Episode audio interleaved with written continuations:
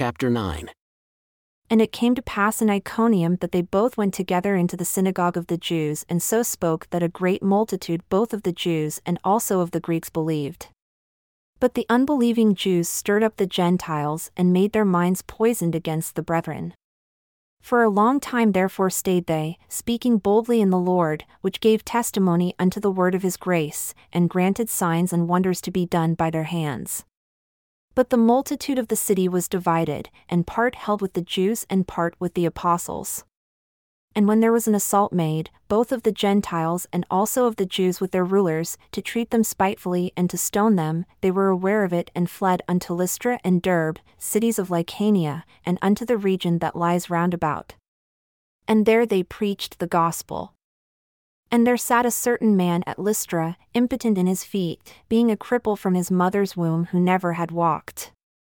The same heard Paul speak, who, steadfastly beholding him and perceiving that he had faith to be healed, said with a loud voice, Stand upright on your feet. And he leaped and walked. And when the people saw what Paul had done, they lifted up their voices, saying in the speech of Lycaonia, The gods have come down to us in the likeness of men. And they called Barnabas, Jupiter, and Paul, Mercury, because he was the chief speaker. Then the priest of Jupiter, who was before their city, brought oxen and garlands unto the gates, and would have done sacrifice with the people, which when the apostles Barnabas and Paul heard this, they rent their clothes and ran in among the people, crying out and saying, Sirs, why do you do these things? We also are men of like passions with you, and preach unto you that you should turn from these vanities unto the living God, who made heaven, and earth, and the sea, and all things that are therein, who in times past suffered all nations to walk in their own ways. Nevertheless, he left not himself without witness, in that he did good, and gave us rain from heaven and fruitful seasons, filling our hearts with food and gladness.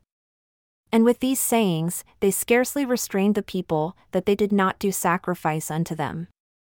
And there came there certain Jews from Antioch and Iconium, who persuaded the people, and, having stoned Paul, drew him out of the city, supposing he had been dead.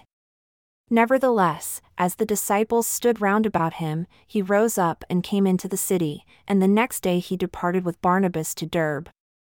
And when they had preached the gospel to that city and had taught many, they returned again to Lystra, and to Iconium and Antioch, confirming the souls of the disciples, and exhorting them to continue in the faith, and that we must through much tribulation enter into the kingdom of God. And when they had ordained them elders in every church and had prayed with fasting, they commended them to the Lord, on whom they believed. And after they had passed throughout Pisidia, they came to Pamphylia. And when they had preached the word in Perga, they went down into Attalia, and from there sailed to Antioch, from where they had been recommended to the grace of God for the work which they fulfilled. And when they had come and had gathered the church together, they rehearsed all that God had done with them and how he had opened the door of faith unto the Gentiles. And there they stayed for a long time with the disciples. And certain men who came down from Judea taught the brethren and said, Except you be circumcised after the manner of Moses, you cannot be saved.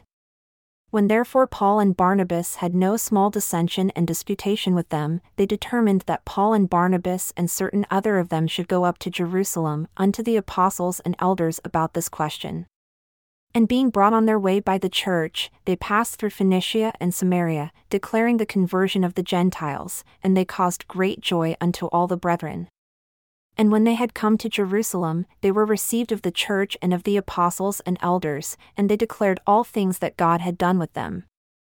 But there rose up certain of the sect of the Pharisees who believed, saying that it was needful to circumcise them and to command them to keep the law of Moses, and the apostles and elders came together to consider of this matter. And when there had been much disputing, Peter rose up and said unto them, Men and brethren, you know that a good while ago God made choice among us that the Gentiles by my mouth should hear the word of the gospel and believe. And God, who knows the hearts, bore them witness, giving them the Holy Ghost even as he did unto us, and put no difference between us and them, purifying their hearts by faith. Now therefore, why do you test God, to put a yoke upon the neck of the disciples which neither our fathers nor we were able to bear? But we believe that through the grace of the Lord Jesus Christ we shall be saved, even as they. Then all the multitude kept silence and gave audience to Barnabas and Paul, declaring what miracles and wonders God had wrought among the Gentiles by them. And after they had held their peace, Jacob answered, saying, Men and brethren, listen unto me. Simon has declared how God at the first did visit the Gentiles, to take out of them a people for his name. And to this agree the words of the prophets, as it is written, After this, I will return and will build again the tabernacle of David which is fallen down, and I will build again the ruins thereof, and I will set it up, that the residue of men might seek after the Lord, and all the Gentiles upon whom my name is called, says the Lord, who does all these things. Known unto God are all his works from the beginning of the world. Wherefore, my sentence is that we trouble not them who, from among the Gentiles, are turned to God, but that we write unto them that they abstain from pollutions of idols, and from fornication, and from things strangled, and from blood, for Moses of old time has in every city them that preach him, being read in the synagogues every Sabbath day. Then it pleased the apostles and elders, with the whole church, to send chosen men of their own company to Antioch with Paul and Barnabas, namely Judas surnamed Barsabas, and Silas, chief men among the brethren. And they wrote letters by them after this manner The apostles, and elders, and brethren send greeting unto the brethren who are of the Gentiles in Antioch, and Syria, and Cilicia. Forasmuch as we have heard that certain men who went out from us have troubled you with words, subverting your souls, saying, You must be circumcised and keep the law, to whom we gave no such commandment, it seemed good unto us, being assembled with one accord, to send chosen men unto you with our beloved Barnabas and Paul, men that have hazarded their lives for the name of our Lord Jesus Christ. We have sent therefore Judas and Silas, who shall also tell you the same things by mouth, for it seemed good to the Holy Ghost and to us to lay upon you no greater burden than these necessary things, that you abstain from food offered to idols, and from blood, and from things strangled, and from fornication, from which if you keep yourselves, you shall do well. Farewell. So when they were dismissed, they came to Antioch, and when they had gathered the multitude together, they delivered the epistle, which when they had read, they rejoiced for the consolation.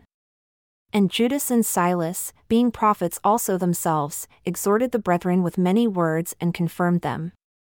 And after they had remained there a space, they were let go in peace from the brethren unto the apostles, notwithstanding it pleased Silas to continue there still.